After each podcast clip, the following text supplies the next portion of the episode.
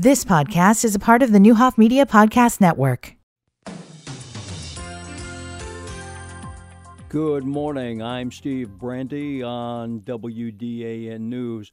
On our website, VermilionCountyFirst.com, an important message for Danville residents in owner occupied homes that need some rehabilitation work. Danville has a $1.425 million grant from the Illinois Housing and Development Authority 25% of it needs to be spent by the end of this September, 75% by the end of September 2025. So they are ready to get going. An application portal is out. They're taking applications through February 15th. Go to this story on our website.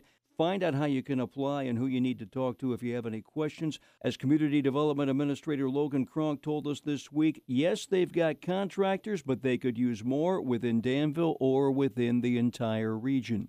We are still um, seeking for more. I think you can't have too many. If you are licensed or not with the city of Danville, we really need residential housing contractors for this program. It's $1.4 million.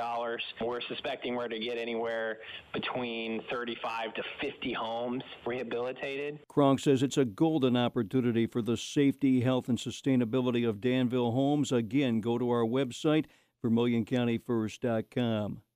Lots of high school basketball tonight, but one game in particular at Bismarck Henning Rossville Alvin High School. They're doing their annual Cancer Awareness Night. The money raised benefits OSF Hegler Cancer Center, and during a break in the game, they'll recognize Dave Schrader, the band director at Bismarck Henning Rossville Alvin, who has cancer and has received treatment at the Hegler Cancer Center. Hey, there's a job fair tomorrow for those that would like to work at the new Heavenly Square Groceries. Now, the Heavenly Square Grocery Store is at 1419 North Bowman. Unit C in Danville. The job fair is tomorrow. Store managers, assistant store manager, cashiers, and stockers come directly to the New Life Banquet Center tomorrow at 1419 North Bowman. Bring a photo ID. On the job training will be provided. Also, tomorrow, Bismarck Lions having their annual pancake and sausage day. They'll be serving 7 a.m. to 1 p.m. at Bismarck Henning Elementary School. Tickets are $10, $5 for those 6 to 12, 5 and under for free. And all these proceeds go to the Bismarck Lions. And the club recently purchased their own PlusoptiX Vision screening machine. And that does a lot of good for those in the community, including helping with lazy eye. So that's the Bismarck Lions Pancake and Sausage Day, 7 to 1 tomorrow, Bismarck Henning Elementary School.